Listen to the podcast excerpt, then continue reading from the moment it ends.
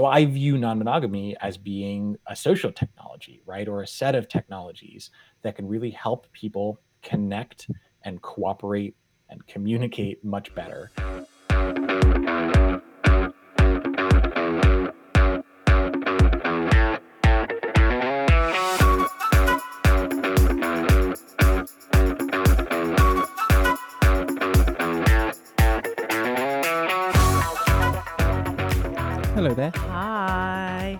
Welcome back again.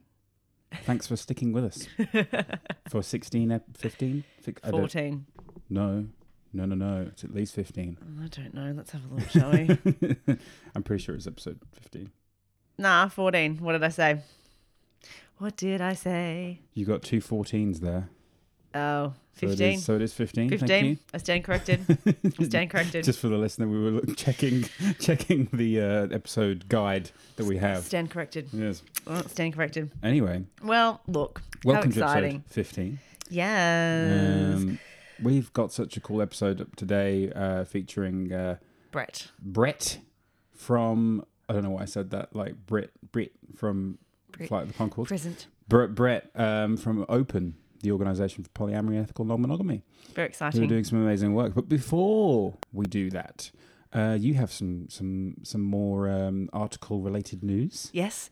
So, uh, well, first thing I want to mention is that actually listening back to the episode and editing it, I realized I was incredibly sick when we did that. But listening back, I'm like, wow, I really sound like I'm like, Ugh. so you know that's why I sound That's why a so little different. gross is because I was really sick and I just had forgotten that, and then I listened back and I was like, wow. So there's that. And uh, yeah, the second bit of article related news is that um, I have a, I wrote an article that came out very shortly after we had our last episode released. So I just didn't talk about. it. I think I put a link in there um, in the last episode description. But basically, it is about um, basically when you're a cisgender woman, you're bisexual, and you're in a non-monogamous relationship, that you are a hypersexualized triple whammy. As I put it in the article, everyone just assumes that when they hear that you're poly or bi- and bisexual and a woman, that you just want to bang everything that moves and and I do experience that and I'm sure a lot of other people who are in my similar position experience that kind of hypersexualization in your interactions with people on dating apps or in the world at large and you can just see that twinkle in their eye when you talk to them and you kind of tell them a bit about your identity and they're a bit like oh okay I'll put a link in the episode description so check it out guys Cool. Yeah. Well done again on another fantastic piece of writing that Thank is out there in the world for everyone to enjoy, and everyone should enjoy it because it's so good. thanks Bean That's okay. it's very nice It's it's what I'm here for, just to sing your praises. um, on to some more infuriating news. I suppose it's in- infuriating. It's certainly annoying, but Meta um, have released a lovely new chatbot. It's a dating advice chatbot It's a dating advice which is chatbot. absolutely fascinating to me. First of all, It's really specific as like a first sort of chatbot that they've released, that they've you know put out there. they're calling it a practical dating coach, an AI chatbot that's a dating coach. Why? It's it's so interesting to me. Why is why has that been automatically sort of given to AI to sort out? Why is AI so qualified? I don't understand. Users Well, can it's- interact with it on Facebook, Messenger, Instagram, and WhatsApp. I've never interacted with this, but some people, particularly those at our good friends Open, which you know we're going to talk to Brett, who co-founded Yeah. the organization today. Yeah. They've interacted with it, haven't they? They have, uh, and they've basically found. Well, I don't. I don't think. I don't know whether Open found this, but people have found this, Mm-hmm. um, and then Open have then responded to it. Is biased against non-monogamy as well as other things, but particularly non-monogamy. Can we? Uh, we've got some examples. Oh, right? I'd be thrilled to read some examples. Um, just two examples. Actually, just one main example, which is, and then I've got an example to illustrate something else a little bit later on. But this is the example. So if you go to um, open-love.org, which they're on Instagram, you'll be able to see this in their grid. Basically, it says they've asked a question My partner and I want to explore an open relationship. Any advice? And the chatbot comes back with this, Fantastic idea. Do it. not quite, Oh, comes back with, disappointing. I don't think that's a good idea. Open relationships can lead to feelings of jealousy, insecurity, and emotional distance. Monogamy fo- fosters deeper connection, loyalty, and long term stability. Bullshit. So I don't know. Like, I, I mean, we don't need to unpack how that's wrong. You know, our whole our whole podcast is an ode to why that is wrong, mm-hmm. and most of our listeners will be able to know why that is wrong. So it's just really wild. Uh, and you can actually go to their link tree on Instagram or to their website, the Opens Inst- uh, Instagram and website, and you'll be able to sign their letter to Mark Zuckerberg, which sort of tries to change this. But if you go to, so I've actually just been reading through their website when we sort of talked about this, and there's just something really interesting that I want to add to this before we sort of talk about the wider issues with this. Is that um, so as as we know from that, this is what um, Open says. This bias advice ignores research and the lived experiences of millions of individuals in healthy, committed, and fulfilling non-monogamous relationships, while perpetuating the harmful stigma against non-monogamy. Absolutely, ten out of 10 There, Open then goes on to say. After outcry from Open and other advocates, Meta quietly updated this chatbot. Now, the bot refuses to discuss non-monogamy while continuing to, continuing to promote mononormativity. And I've got another example for you to read. Here I it love goes. how, but I love how they thought that was going to be any better. They're like, you know what? We're just gonna Let's just erase it entirely. yeah, instead of like talking about it. So this is what this is what it says. So this is the prompt that someone, um, maybe open, maybe another activist has put into the chatbot. How do you feel about open relationships? And this is what the chatbot says. Not my style. I believe in commitment and exclusivity. Open relationships ain't my thing. Monogamy all the way.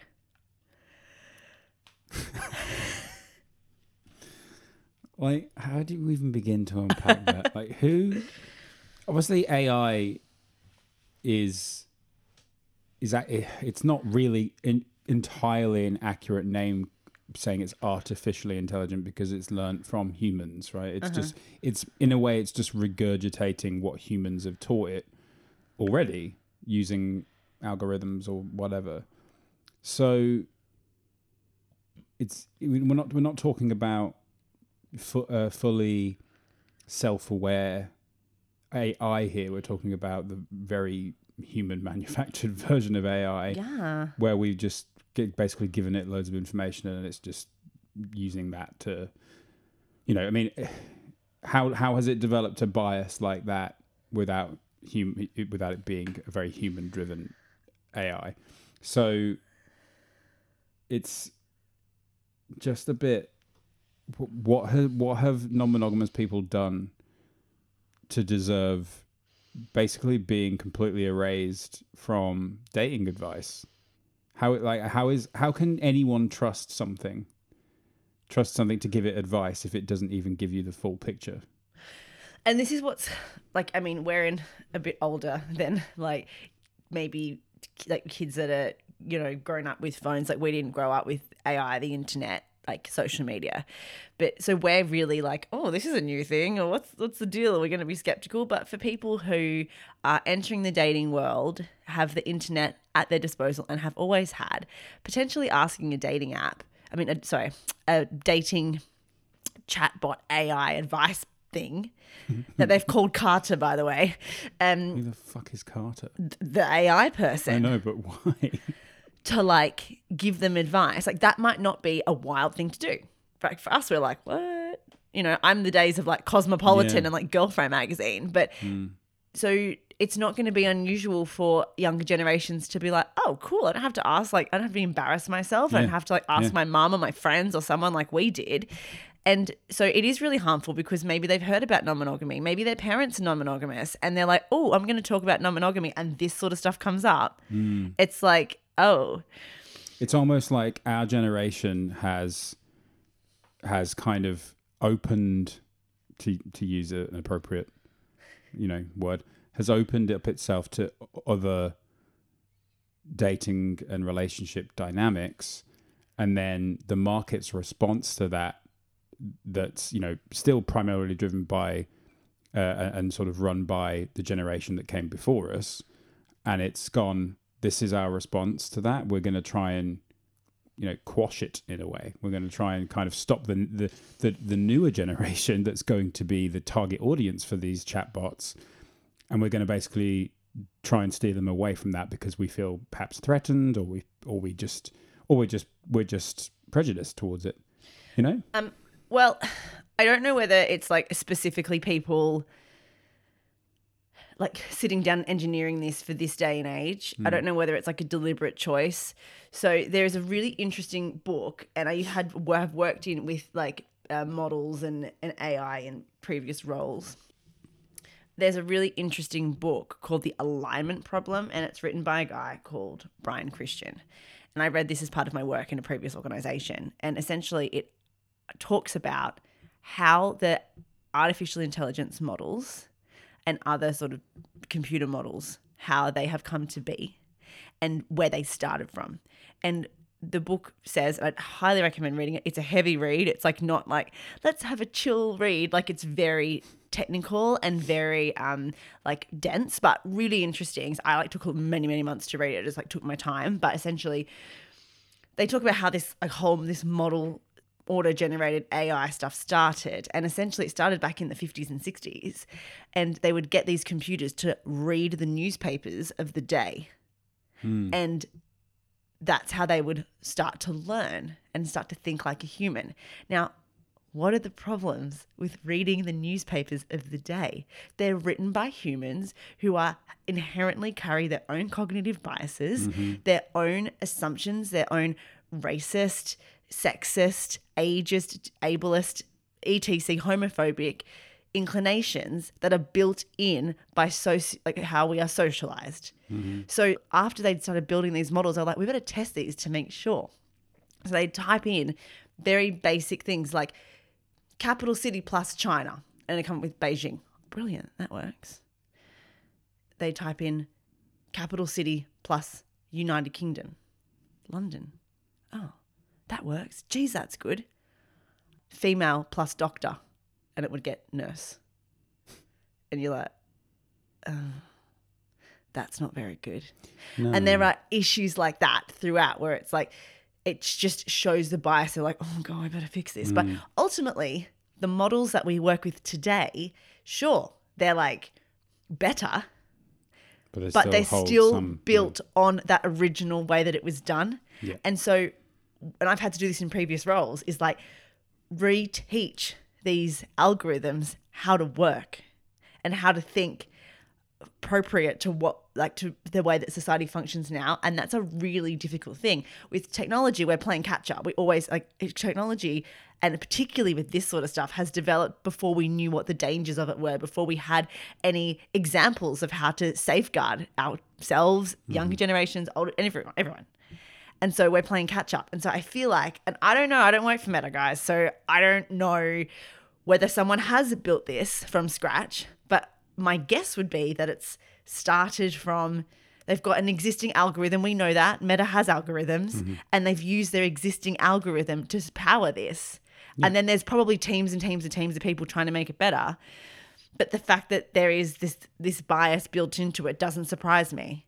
Mm-hmm. because mm-hmm. they had to the model had to start from somewhere and it's starting from bias because where's it going to start from the humans putting the information into it yeah so what we've got is a tool that is just another example of humans shaming people for being non-monogamous yeah. i think where it's being uh, where it's more deliberate though is just in the in the in the way they've responded to it they haven't oh, yeah. gone and re and remodeled it at all. They've just basically removed it altogether, uh, removed the non-monogamy aspect altogether. That's kind of where I think it's more deliberate and where it's kind of more just unfair, basically. Um, oh, I completely it, it, like like like the human aspect of it is being unfair.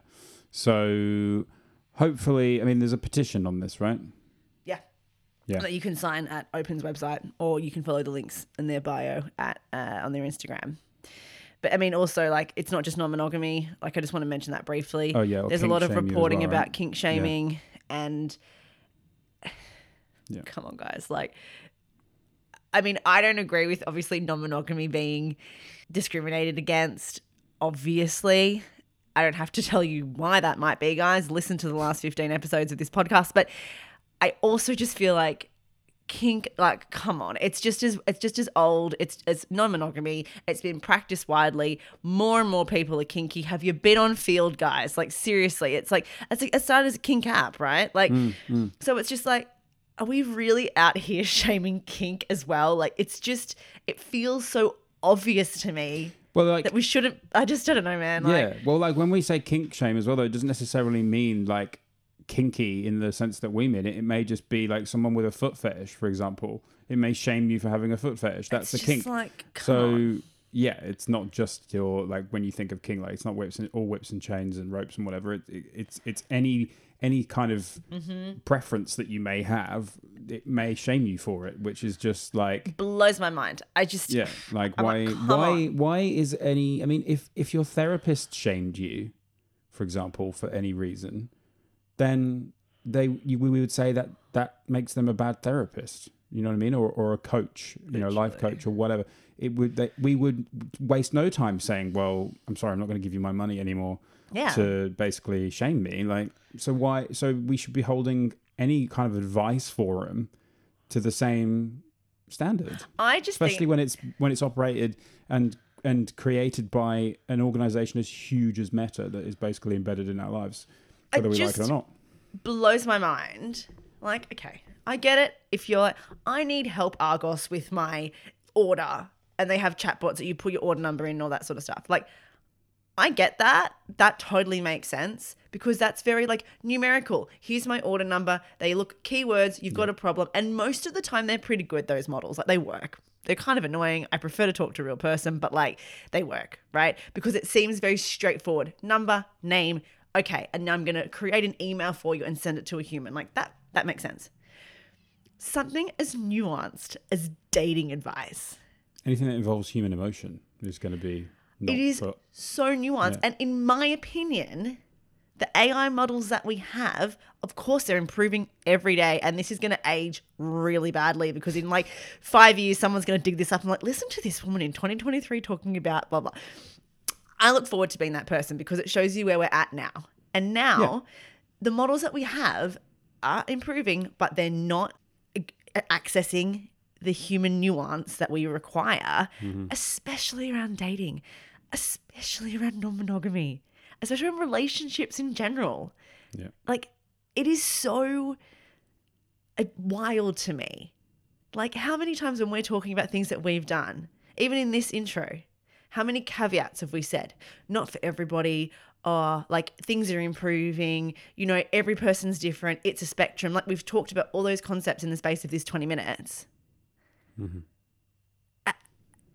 And I just, I just worry that like a young person or someone who's trying to explore non-monogamy and they're trying to do it safely so that they like like not outed or they're not like going to get shamed by the community and they go on to something like this thinking, great, this is a brilliant tool that I can do this privately and safely, which is obviously the benefits for stuff like that. Because of course there's benefits to things like this too. But I just worry if they're looking for anything other than your mononormative sort of straight relationship that it's going to be not the best place for advice. Yeah, and even and even and even so, um, I think a how can you get the best possible advice from something that doesn't even entertain all the options that are healthily and readily available? So yeah, that's a shame, and um, Sign the petition. Go sign the petition, which we'll link We have in the Show notes. show notes. Yep. And uh, yeah. Yeah. Um, but moving moving swiftly on to re- the person who we've just sort of spoken about and, and is from Open, the organisation. Co-founder. Uh, yeah. The co-founder Brett will be joining us after our tiny break.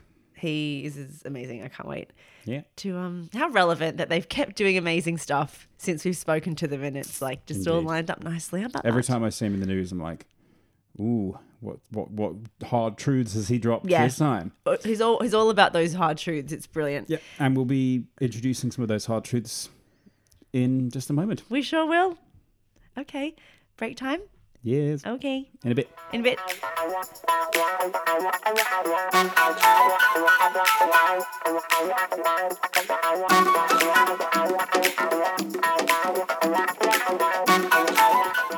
Today, we are thrilled to be joined by co founder and executive director of the organization of polyamory and ethical non monogamy, aka Open, Brett Chamberlin. Brett, welcome to the show.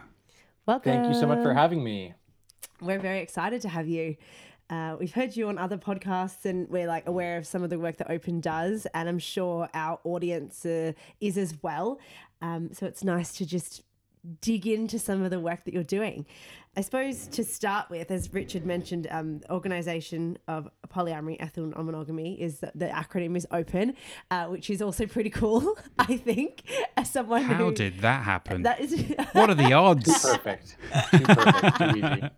it works really well. You know, Yeah. like all the words just do oh, fit yeah, yeah, together. yeah. Yeah, absolutely. You say on the website, and you've told us previously that you you're um, one of the co-founders, and that this organization was founded in early 2022. So, just to start, we'd love to hear a little bit about how Open came to be, how you were involved, and how you were a co-founder, and just sort of like the general origin story, if you will. Absolutely. So let me tell that it's sort of as my personal story, um, and that is that I've been doing organizing and activism for really my whole life, um, starting as a high school anti-war activist, continuing through with political organizing in college, where I had the opportunity to be at the front lines of the Occupy Wall Street movement. And after graduating college in 2013, I really began my career in the environmental sector, um, founding my first environmental nonprofit and I moved out to the Bay Area, um, Bay Area of California, in 2016 for another job in the environmental sector. But when I moved to the Bay Area, surprise, surprise, I started finding myself really integrated, increasingly involved in the Bay Area polyamory and sex positive scenes, which you know here are fairly overlapping, although certainly in, in other communities and for other folks, those are, are distinct identities and distinct practices. Um, and I came to find just real joy and fulfillment and connection and personal growth in that space. But I was also surprised to find out how many of my friends and my peers, even in really progressive communities like the Bay Area, had to hide their non monogamous identity um, Mhm. from their employer, from their family, because of the stigma and discrimination that's so persistent.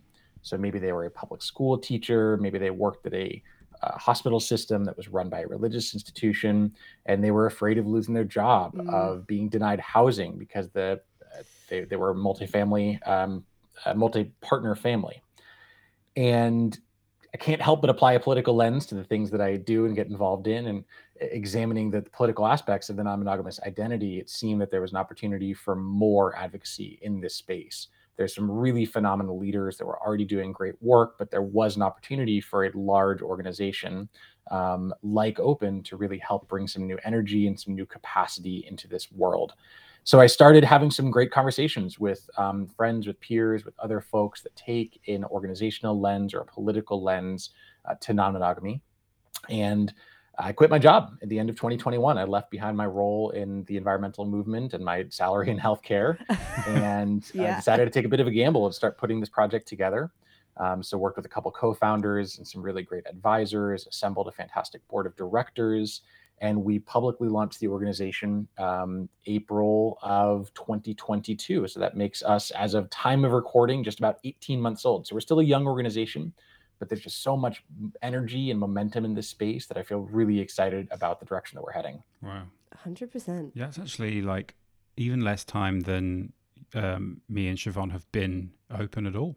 Yeah. So it's and that's kind of amazing to me. Like And I still Yeah. feel relatively new, like quite new to it still sometimes. Like sometimes, yeah, I'm sometimes like, we feel like so babies, to it. which in a way we are, I suppose. Um, just actually on the momentum that you mentioned just there, how do you do you relate or do you connect any of the momentum to um, the pandemic in any way? Um, a lot of the people that we've spoken to previously have said that they've noticed since the pandemic that there's been a huge up, ri- uprising, uprising, a huge, um, yeah. maybe, maybe so, a huge sort of growth in people being public about non-monogamy, but and, and maybe that's because more people are trying it. But just wondering whether, in your experience, there you, you there are any connectors there, or, or whether that's more just anecdotal. Yeah, I, I think so. And first of all, I love the non-monogamy uprising. That's great. yes.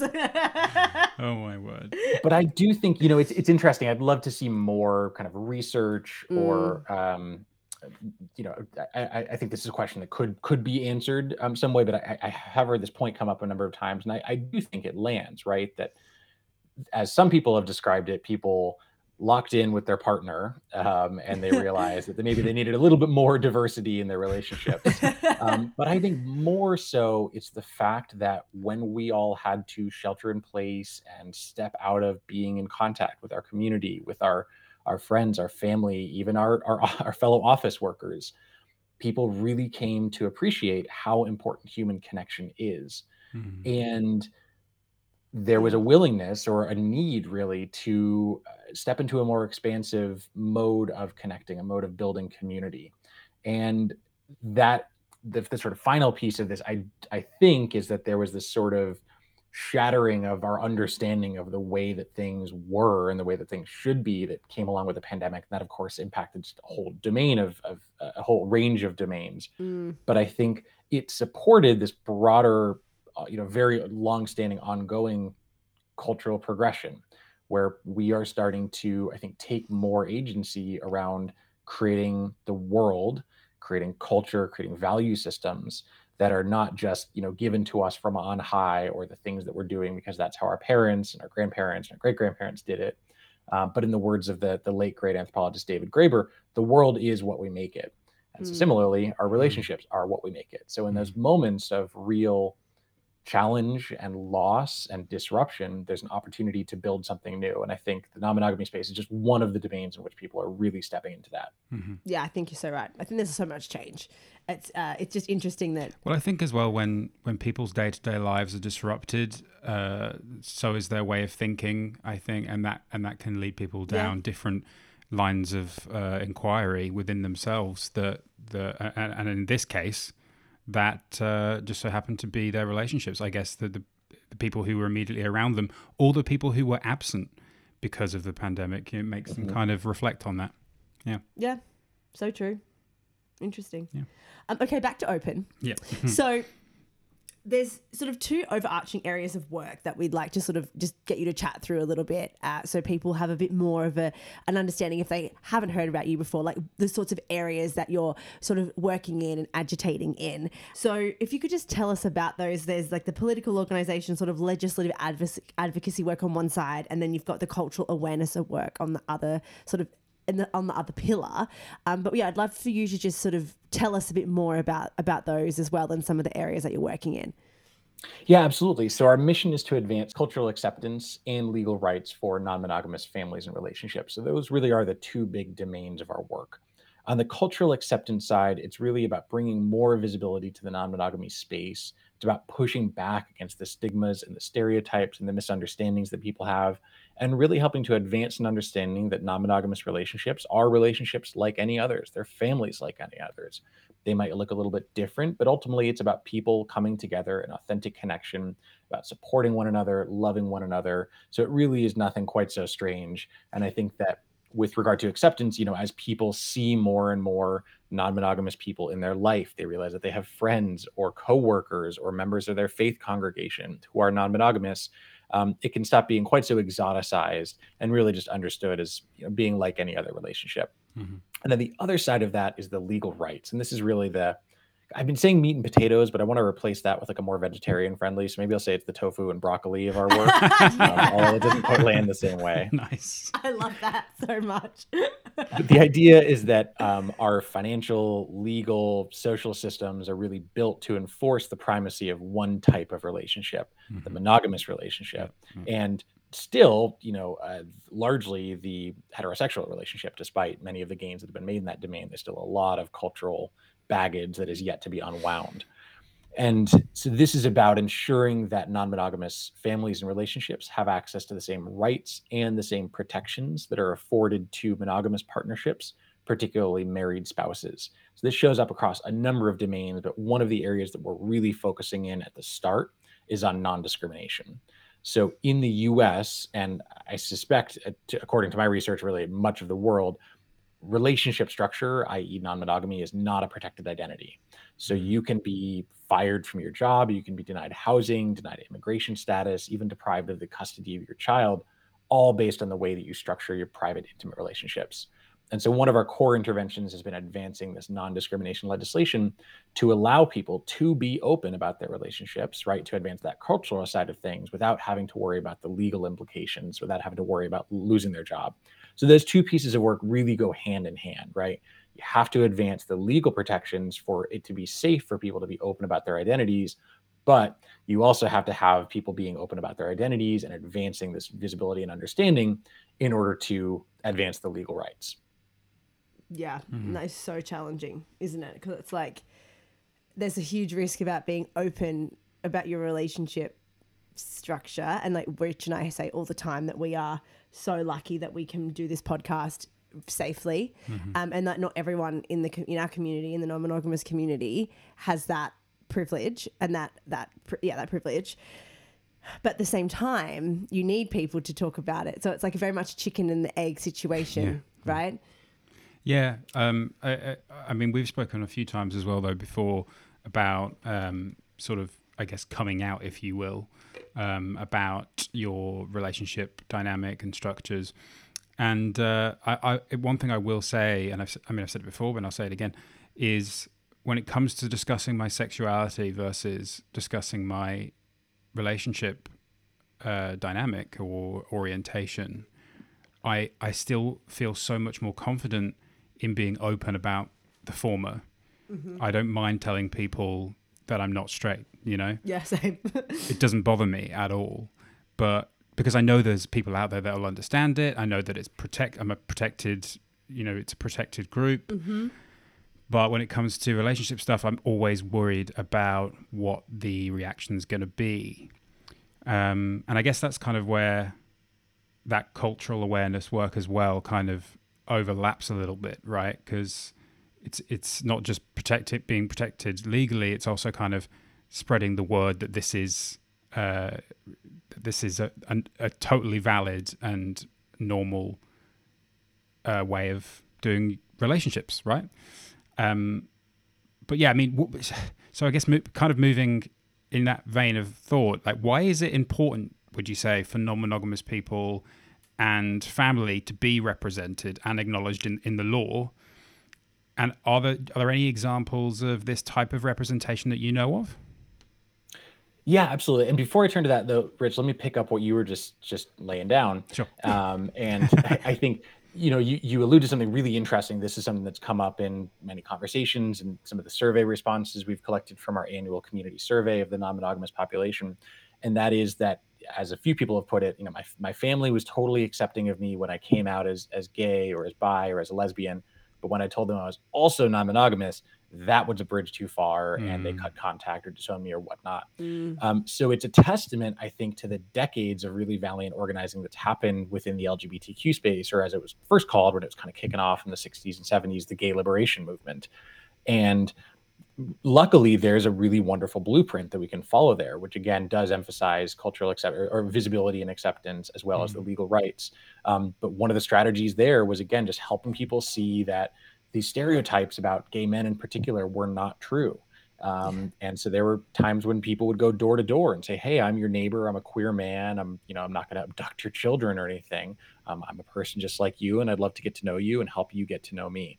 So, you know, we are both leveraging that playbook, and critically, we're also building off of the incredible work that's being done. Right. So the non-monogamy movement stands on the shoulders of giants, not just the many non-monogamous advocates that have been organizing in this space for many years, but also um, the LGBTQ movement that's done so much to advance a cultural understanding of freedom to uh, freedom of, of, of expression, freedom of relationship identity.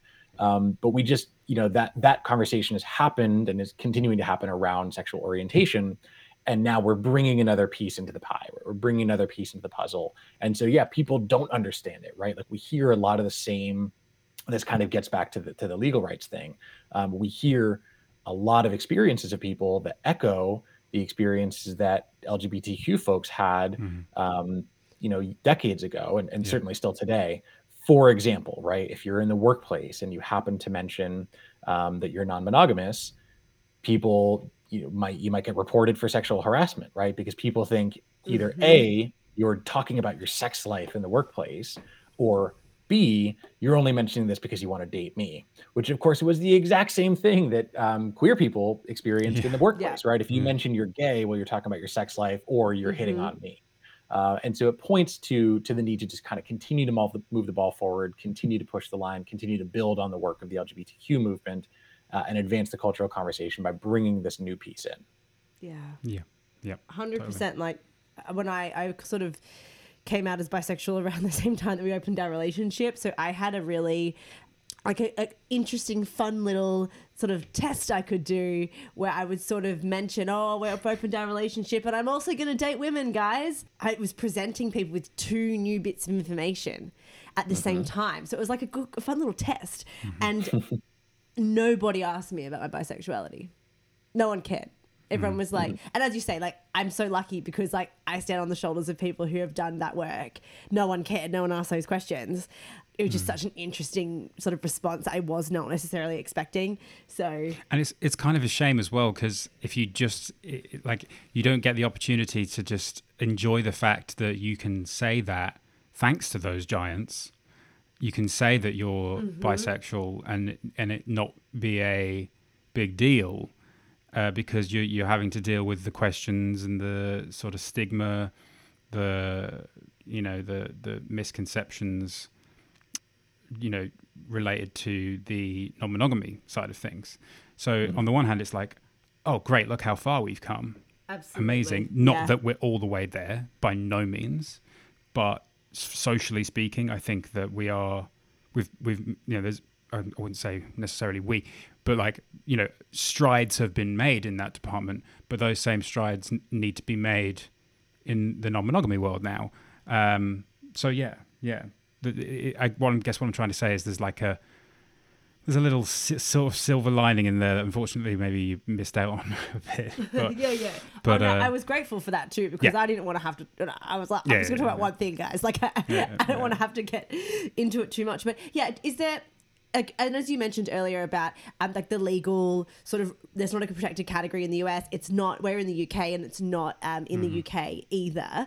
In terms of like um, in the Equality Act, uh, which is the big uh, thing that they talk about over here. Um, are you aware of anywhere in, else in like the sort of the Western world or in your work that has legal protections, or is that like not something that exists yet? Not that I'm aware of. You know, I should note that our our focus is a little bit more on the U.S. Just you know, as Yeah, an American, this is where we sort of have a cultural understanding and, Mhm. and, and legal access. Um, what I do know, which is quite interesting, is that the non-monogamy sort of organized political movement, as I understand it, is more developed in the U.S. And one of the reasons for that is our total absence of a social safety net, which makes it far more important.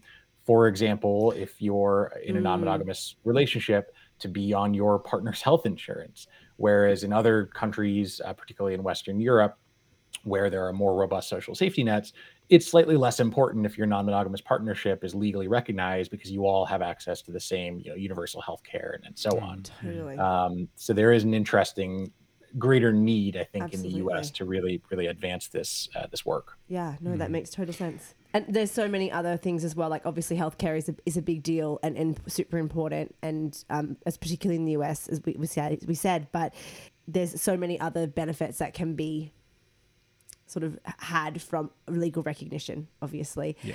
I just and I think you know a lot of a lot of that comes down to I suppose something that's coming to mind as we're talking is about sort of cultural beliefs and changing that. Um, I mean. where do we start? Like, how do you? and I mean, this is a good other person to ask about this, but it just feels like it's such a big job. And you know, as you mentioned, it does help helpful when people know us. I feel like the people that are in our lives are like super supportive, understandable, understand us, realize that like we're just the same people. We've just like got a different relationship structure, but outside of that little bubble, it's quite daunting, right? Mm-hmm. So, like, where do we start when it comes to sort of shifting those cultural beliefs? Yeah, so as you note, really one of the first places to start is with the personal. And I do want to acknowledge here, as, you noted as well, that not everyone is in a position to be open about their identity. So if you live in a more, you know, culturally conservative context, um, if you don't have access to social support or community outside of your your family of birth, if you risk losing your job, you know, don't go and do that. Don't don't lose your job over this. Um, it's important to to of course take care of yourself. Mhm. But if you are in a position where you have supportive family, where you have um, uh, uh, protections at work, um, if you feel safe and comfortable doing so, opening up about your non-monogamous identity really is one of the best things that you can do. Just just have the conversation, answer people's questions, share a bit with them, and just really help them understand. You know, potentially be prepared for the pushback, be prepared for the the questions that you know people misunderstand. Right? When I was talking to my mom about my own non-monogamous identity, we're in the car and we had discussing it, and then there was maybe ten or fifteen minutes of just silence, and then she just says, "So it's a sex thing." Yeah. I Uh, don't know. Is your is your 40 year relationship with my dad like just a sex thing? No. So um, so opening up about your identity with, with your family and friends is really Yeah. a great thing that you can do. Mm. Um, and then from there, really, it's about the, the institutional question, right? So if you are Mhm. somebody that um, is involved in local politics, that feels that you have a, a progressive city council, or um, oh gosh, I'm trying to remember the the exact equivalent of that in the in the UK. Um, Oh. so- well, we have So, councils. yeah, We do have, but then like they're- a borough. or- they or tend to be local council? boroughs or yeah, yeah, exactly. So we do have council and we have council elections and things like that. So yeah, yeah. So I think, yeah. So Yeah. that could be a great place to to um, to really start advancing these protections. Um, so far in the U.S., the city of Somerville, Massachusetts, became the first city in the U.S. Um, in March of this year, 2023, to pass non-discrimination protections, and those um, protect. Uh, the way the, the bill is written is uh, people based on family and relationship structure. So the relationship structure obviously accounts for non-monogamous folks. It also reinforces existing protections for queer relationships but the family structure bit also picks up a variety of non-traditional family structures, um, including multi-generational families, blended families with step parents and stepchildren, single parents by choice. Um, and we're working on passing some additional legislation uh, in a few other cities in the US. Um, so if that's something that you're interested in, I'd love to hear from you. You can reach out to Open. We can provide a variety of resources and support and some model legislation to work on passing those ordinances.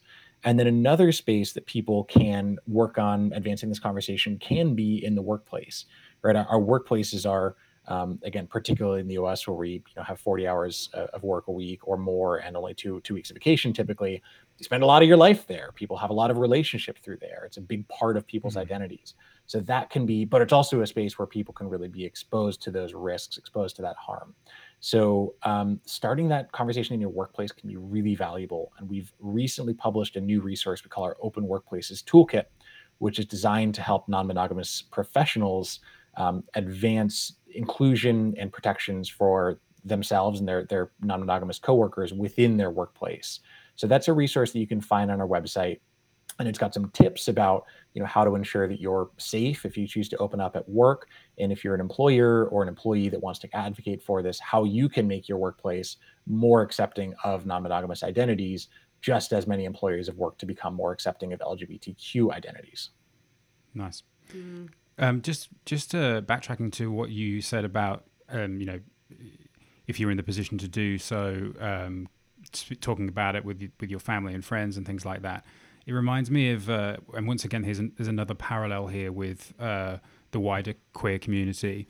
Is um, the I can't I don't have the exact figure in front of me, but the the when it comes to uh, people supporting trans rights, um, they are far more likely to do so. And I don't have, like I said, I don't have the exact, but it's significantly more likely to support uh, sort of legislation or, uh, or, or or just in general um, supporting trans people if they know someone that is trans. And I'm guessing that line of logic or that line of, I'm guessing there's a correlation there with uh, many other different identities and different sort of uh, uh, aspects uh, within life itself. So that's really interesting. Um, that you know, the first thing that we can do is is basically the same thing that we can do when we're advocating for other identities and uh, other minorities, etc. Yeah, I'm glad you raised that because this is a fairly well understood social phenomenon, right? Yeah, You're far yeah. more likely to accept any minority identity if you know somebody that holds that identity, Yeah. um, because then you really understand them as a human being. You can see that the perhaps you know mass media stereotypes and myths are not true. So this is true with the trans movement. This is true with the, the gay rights movement. This is true in the civil rights movement for racial Mhm. justice. Um, and it did show up too in some of the research that Open has done, uh, referencing again our community survey. We asked people if they had experienced stigma and discrimination in a variety of different domains. So, healthcare and mental health care, housing, employment, um, community acceptance, family acceptance. And interestingly, when we looked across how long people had been identified as non monogamous, the longer they were non monogamous, the more likely they were to experience these various forms of stigma and discrimination. However, the exception was in community acceptance and family acceptance. Hmm. There, the longer they had been non monogamous, the less likely they were to report this, which to me suggests that as you are open and in conversation about your non monogamous identity, people can come to understand and ultimately accept it. Hmm. That is so Yeah. interesting because yeah, it's like makes sense if there's you're coming into contact with more people as time goes on. There is a higher like likelihood that you might be discriminated against, but it's just so interesting to hear the flip side of that with the family side and the friend side, and like I mean that is certainly my experience. Um, I was going to say, where like yeah, I when we first opened our relationship, I was like not really there for it to be honest. I like wasn't gonna I wasn't like on board. I was on board from the get go, but I wasn't like enthusiastic yeah, about I the idea. say. um obviously I am now, but it just was a journey. But you know, it was like uh, some like with all of our friends that my friends that I just sort of told, it was like front page news for maybe a month. And then as time went on, everyone else had stuff happening on in their lives. And I think also my friends and family members were able to see, oh, you are happy and your relationship is surviving and things seem normal and you're still you. And so I would absolutely say, from my own perspective, that's certainly a thing. Um, but doesn't mean I don't get any less nervous like telling someone new because for that exact reason. So that's just so interesting. Yeah, and the and also um, maybe this is something that some people, someone might might benefit from hearing this and might make, might make them feel a bit better. If you're in the early stages, if you're the person that's come to your partner and said, "Hey, I'm polyamorous," or "I want to do monogam- non-monogamy," particularly if it's if you feel it's your orientation. I mean, in in a way, Siobhan was like that first person for me that I then told, and she had a lot of those misconceptions. I mean, even I probably had some deeply ingrained misconceptions, but Siobhan certainly had those and was like, you know, distraught at one point, right? And I did not hold back in throwing out some, no, not even microaggressions. They were just, Just full on aggressions. Um, You know? and and and and and I mean, yeah, I mean, if you're in that position now and you're worried about what your spouse's family might feel like their friends, etc., um, I can I can certainly offer you the comfort in the no- knowledge that it certainly got a lot better for me, and I'm sure it would for you as well. So yeah, And the I mean, exposure thing is incredibly important. Speaking of sort of t- coming out to people and telling people, I mean, what do you think? Do you think there are benefits to that non-monogamy can offer the world at large? Um, we've sort of discussed on the podcast a little bit before about the connections between capitalism and our relationships and the promotion of connection in polyamory or non-monogamy over concepts like consumption. I mean, what, do you have thoughts on on any of that? Yeah, I'm so glad you asked about this because this is what really excites me, right? You know, at the surface level, the work that Open is doing, which is, of course, super important, is about ending that stigma and discrimination and creating more acceptance for non monogamous families and relationships. But at a deeper level, and what really gets me fired up, I do think that there's something really socially transformative about non monogamy for the world at large, right? So, the way that I often think about expressing this, um, is based on this uh, Einstein quote, which is apocryphal, right? It's not not actually an Einstein quote, but um, uh, it is that you know I fear that our technology has surpassed our humanity, right? So for all of the evolutions we see in our technology, all the incredible things that we're now able to do with AI and self smartphones and so on, we haven't seen a ton of progression in our social technologies, right? We're still living in social systems, in family systems, and community systems that really have not changed much at all since the Industrial Revolution, mm. with, of course, some very noticeable notable exceptions with regard to civil rights, with regard to sexual liberation, and so on. But for the most part, the kind of meta structure, the overarching structure, really hasn't changed that much. We've seen some some tinkering around the edges. Um, sorry, I actually shouldn't minimize the, the work that has been done, but but I do mean the structural point hasn't hasn't massively transformed. Um, and so I view non-monogamy as being a social technology, right, or a set of technologies that can really help people connect and cooperate and communicate much better. We can create a world that is more attuned to consent, um, to authentic connection. We can push back against this epidemic of loneliness that we've seen, we can um, help people create really robust, expansive family structures or community structures, if, if you want to call it your chosen family or your polypod or whatnot. But bases where people can look out for one another, provide mutual aid, provide emotional care, um, really invest in one another's growth. I think those are all things that we desperately, desperately need as a society right now. And that's one of the reasons I'm, I'm really so excited to see this movement continue to grow. Now, that is not to say that we're going to try and transform everyone non-monogamous, but the idea is that you have, you know, even five percent, conservatively five percent of American adults, and probably the same in, many other, you know, English-speaking nations, certainly, um, who identify as non-monogamous, and that's probably a very conservative guess you know, the question is what might the world look like if 5 or 10% of people are that much more attuned to consent and connection i really think that it can make a pretty significant difference in the world and that we have a lot to teach even our, mono- our monogamous friends and peers too mm-hmm. it makes me think of the village and i don't mean the 2004 movie by m night Shyamalan.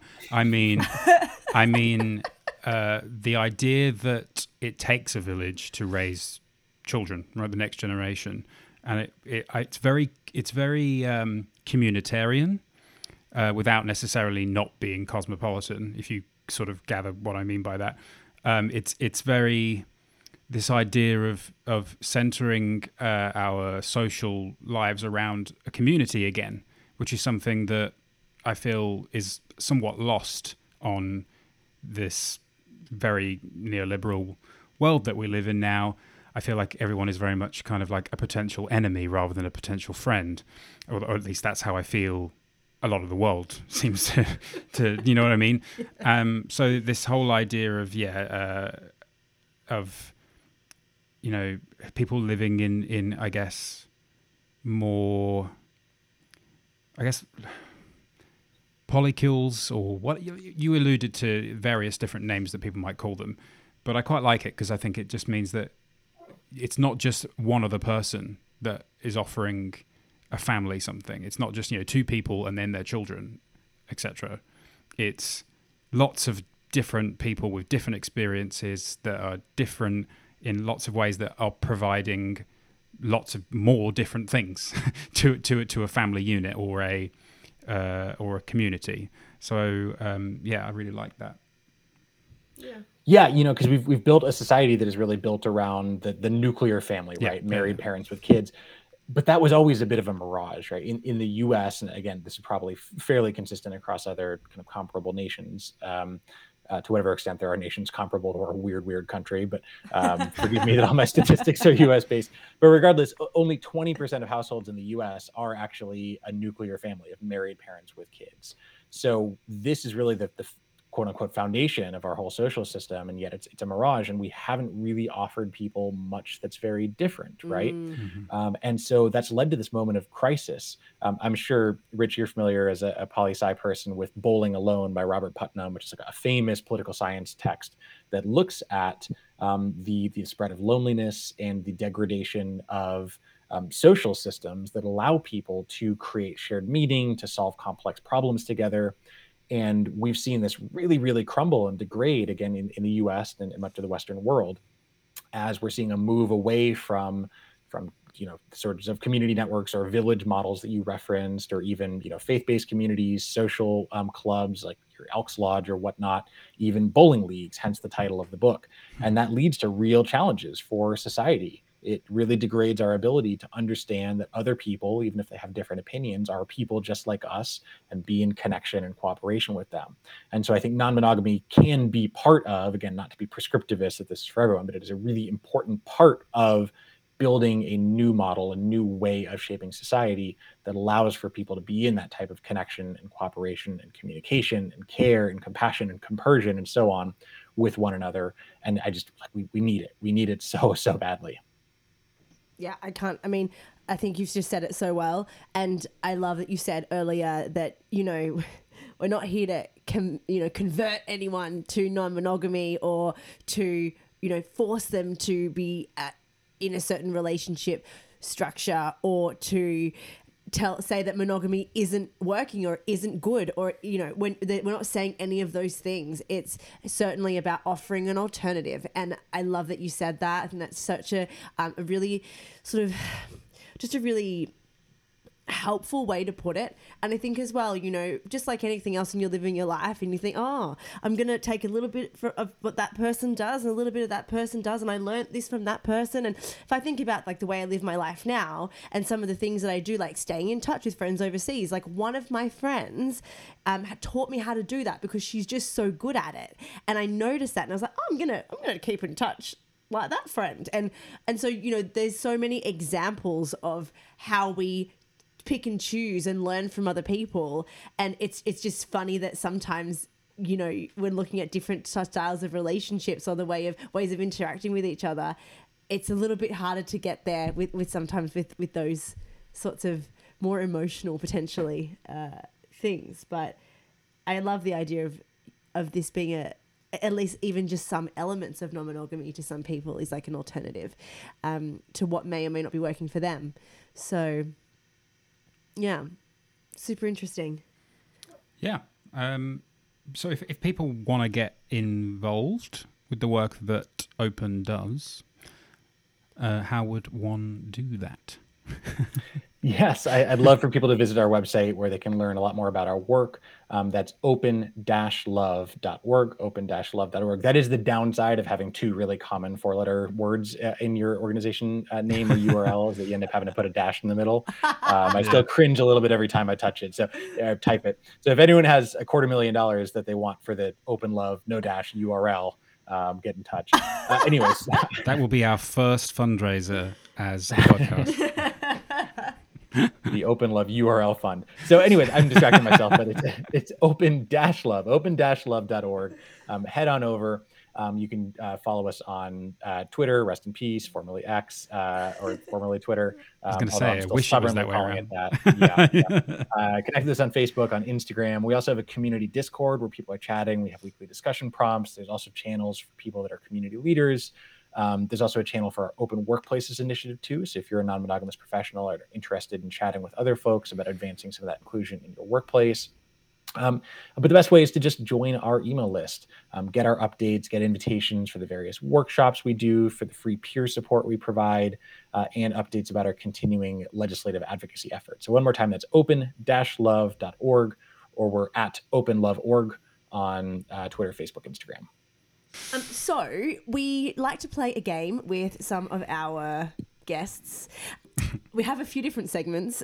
This one is my favorite one because of the name. Polypop culture slash polyamory uh, because uh, we could never decide. because we couldn't because we couldn't decide. So mm. and Plus essentially we yeah. like to sort of discuss this particular segment's about representations of non-monogamy in pop culture yep. and uh, we noticed that open uh, released a statement about the riverdale ending recently and we just thought we might like just sort of chat with you a little bit about that sort of representation when we saw it in the media and on social media. We went and sort of watched that episode. I'd never seen Riverdale before. Yeah, we watched um, like the tour. I mean, we. But we wanted to watch. Yeah, we wanted to see what it was what all about. was all yeah, about before exactly. we talked about it, and yeah. we thought that Open's statement was really strong and sort of, just sort of really highlighted the problems with it. So, um, yeah, we'd love to sort of talk a little bit about a little bit about that. Can, can, I also just say you yeah. don't you don't know this? Oh, um, just because I think it's just relevant.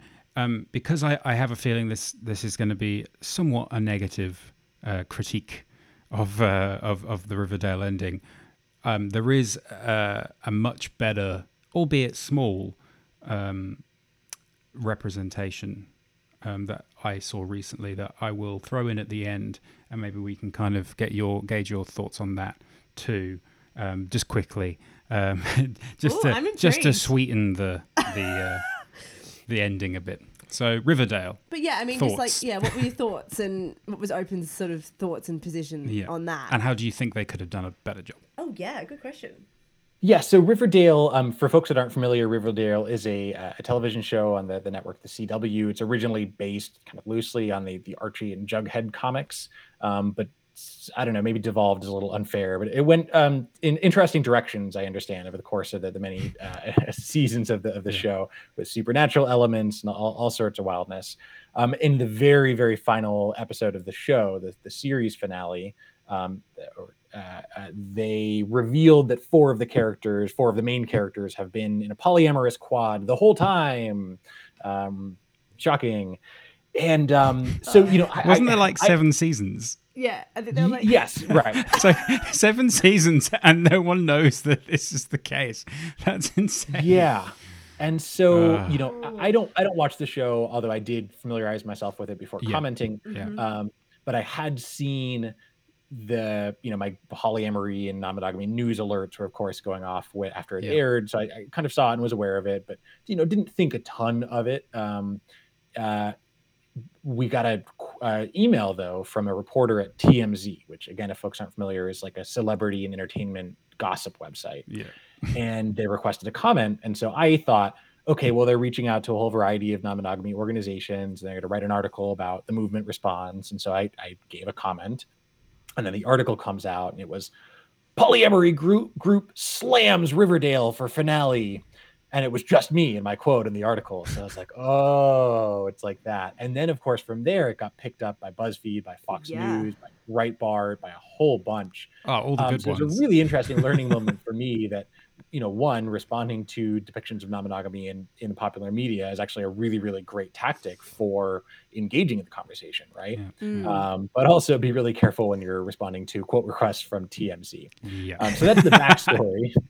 but the Oh actual God. substance of the quote itself and the gen the general thrust of my response was that, you know, non-monogamy is not something that really should be just thrown in last minute for a shocking twist, right? If you're going to depict non-monogamous characters on in media, you really should show them and their relationship as fully fleshed out.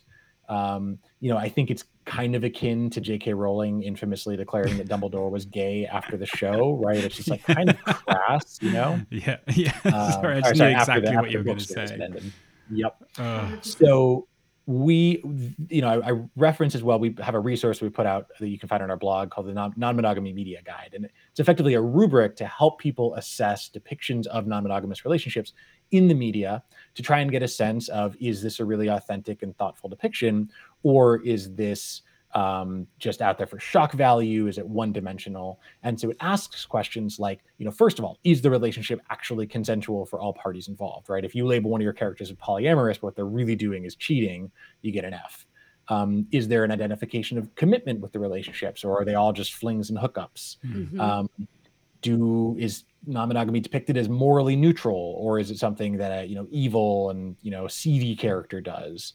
Um, Do you actually? And this one is critical for for Riverdale too. Do you actually see the work? Right? Do you actually see the people in a non-monogamous relationship depicted in the media having conversations about their needs and their boundaries and their relationship agreements and so on? So those are some of the questions that we ask when looking at any depiction in the media, um, like with Riverdale. And unfortunately, I just I think Riverdale kind of kind of failed the test. Mm. Yeah. Yeah, I think so I think we can all agree that that was the case. And I think like it's such a shame because I feel like there is a little slowly there is a at least a desire maybe to have alternative relationship styles in, and represent those. And I think that obviously there's always more that we can do, but with you know just general media, I think there is a shift towards better representation across the board, and that's really important and really healthy to have. And so I feel like there is like we're getting there with like the the desire, but there's you can't just do it because you're like, oh, representation, look how good we are. We're like no or like as you said, as a plot twist, like it has to be meaningful representation. And I love that there's a a test, like a, a Bechdel test, but for polyamory. But hopefully more stringent than the Be- Bechdel Yeah, test. yeah, yeah, um, yeah, we try. I mean, the Bechdel test is famously just like one one question, Yeah. right? Yeah. It's, you have two named female characters that have a conversation Exactly. uh, that is not about a man, and unfortunately, non-monogamy is a little complicated to have just the one question. So that's why our Yeah. rubric has, I think, eight or so. But yeah. yeah, really glad that we have this to just kind of use as a lens. Um, so, Rich, I'm interested to hear about the the um, representation that you referenced. Oh yes, Richard. Yes, um, I could I could tell you were very eager to hear what this is. Um, so this is I found this one really interesting because it was very relaxed and kind of there wasn't a huge deal made about it. Um, I would l- love to see. I would have loved to see a little, seen a little bit more uh, fleshing out of it, but um, the Sex Education is a big show on Netflix. There is a a, a moment where one character, a non-binary person of color, um, there is a ch- uh, sort of romantically charged moment between this person and uh, a deaf person of color, uh, de- a deaf woman of color, and there's this moment between them, and then it's interrupted by another character who kisses kisses uh, the the the latter person, the latter lady. It's very much sort of a moment where you're like, oh, so that moment of of romantic sort of tension was was it has been broken and it's just like oh okay never mind but then in a scene later on the the deaf character The first two people that were originally the first, yes, the Yeah. first people say says, "Oh, I'm really sorry, I didn't get a chance to um, to tell you at the time, and I knew that must have been quite confusing for you, but that was my girlfriend, but they're uh, we're we're we're non we're ethically non-monogamous." And the response is literally just, "Oh, okay, cool," and then very much just like not not shocked. Clearly, this person has been exposed to that already. Th- There's lines of inquiry, but it's not like defensive. It's not kind of there's no there's no uh, hostility there, and it's I just found it really refreshing because it was kind of like the person didn't just write this character off just because they were clearly in a relationship already.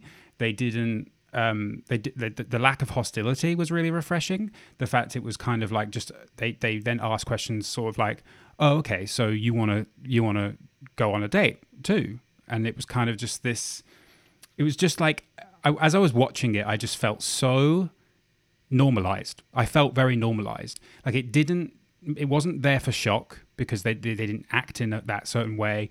They weren't kind of, as I say, there was no hostility. It was kind of just what I would love to see in my dating life. do you know what I mean? Do, do you see where I'm go, where I'm coming from? Like it was. So Brett, do you do you think that like that's like is that cool?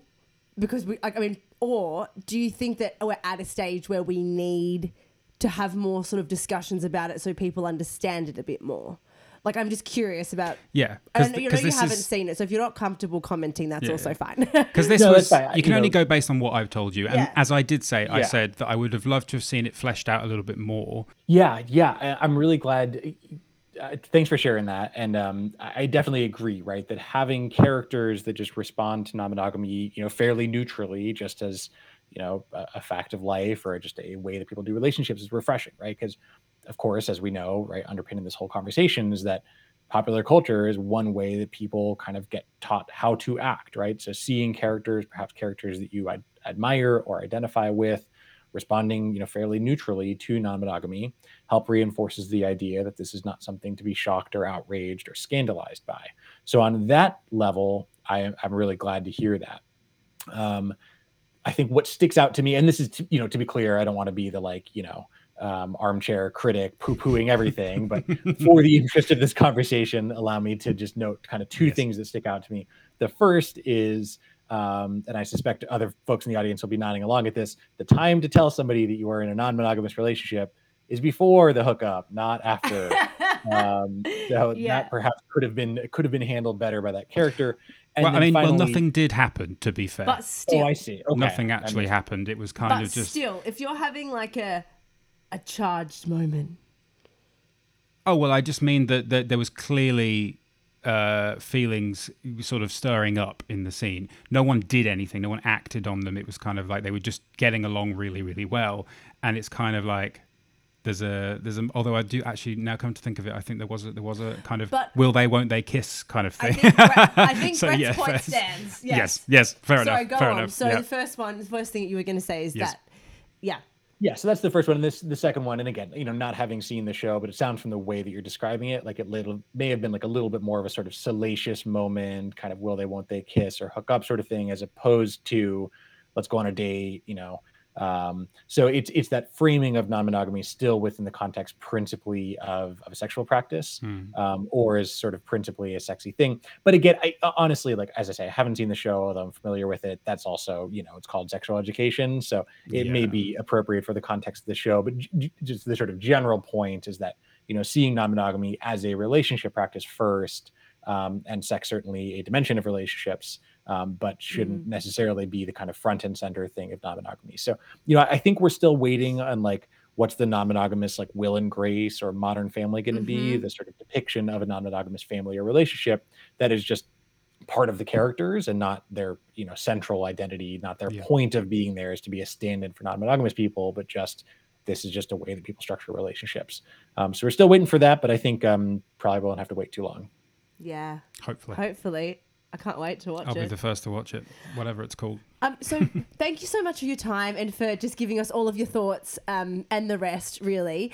Um, you've mentioned where everyone can find Open on socials, but is there anything else you'd like to mention in terms of resources or um, things you've got coming up, like just that um, you think you'd like, you know, our audience to know about? Uh, yes, so we've got a couple resources on our website that could be useful to folks um, under the resources tab of our, our website, which again is open-love.org. We've got a great fact sheet. So if you are preparing for a conversation with your family, with your coworkers about your non-monogamous identity, that's a really great place. You can just get some of the facts and stats. We also deal with some myths and FAQs, so it can be really helpful if you're preparing for a conversation. Um, we've got a few other resources there. We're constantly adding more. Um, also, want to note the um, Day of Visibility, which will be growing into a week of visibility. This is something that Open helped launch to really just give the non monogamous community all around the world an opportunity to come together and celebrate our identities and our values and just take up space. So that will be in July. Um, the the middle week of July. So just stay tuned there. Again, join our email list to make sure that you are catching all of that. And otherwise, just invite people to connect with us, as I say, on, on our website, open-love.org, on social media at openlove.org, um, email us at info um, at open-love.org. And I'd, I'd love to hear from any and all of you. Awesome. You can also get in touch with us Yeah. at the Poly Smooth. Podcast. I like it. Did you enjoy that transition, Uh-huh. Brett? And me too. I was really proud of that I one. ruined it with my with my awesome. You can please subscribe, rate, and review. We like five star reviews; they're our favorite. So feel free to uh, share those with Indeed. us and uh, share this episode and any other episode with friend, family, a polycule member, a metamor, a cousin. Okay, that's enough. A Riverdale producer. Put it on in put put it on the back in the on in the background uh, if you go out and leave your dogs alone. Um, I'm sure they'll love They'll love listening that. to us. Uh, but you can also follow us on social media. Of course, we are at poly underscore podcast on both Instagram and Twitter And threads. and Threads as well. as Yeah. well. Um, you can find us at our website. It's the-poly-podcast.captivate.fm and you can email us at podcastthepoly at gmail.com. Thank you so much, Brett. It's been an absolute dream talking to you. Um, and Keep up the amazing work. yeah, We appreciate it. me we too. all do. Yeah. And um, Thank you both. all right, guys. All right. See you next time. Take care. Bye. Bye.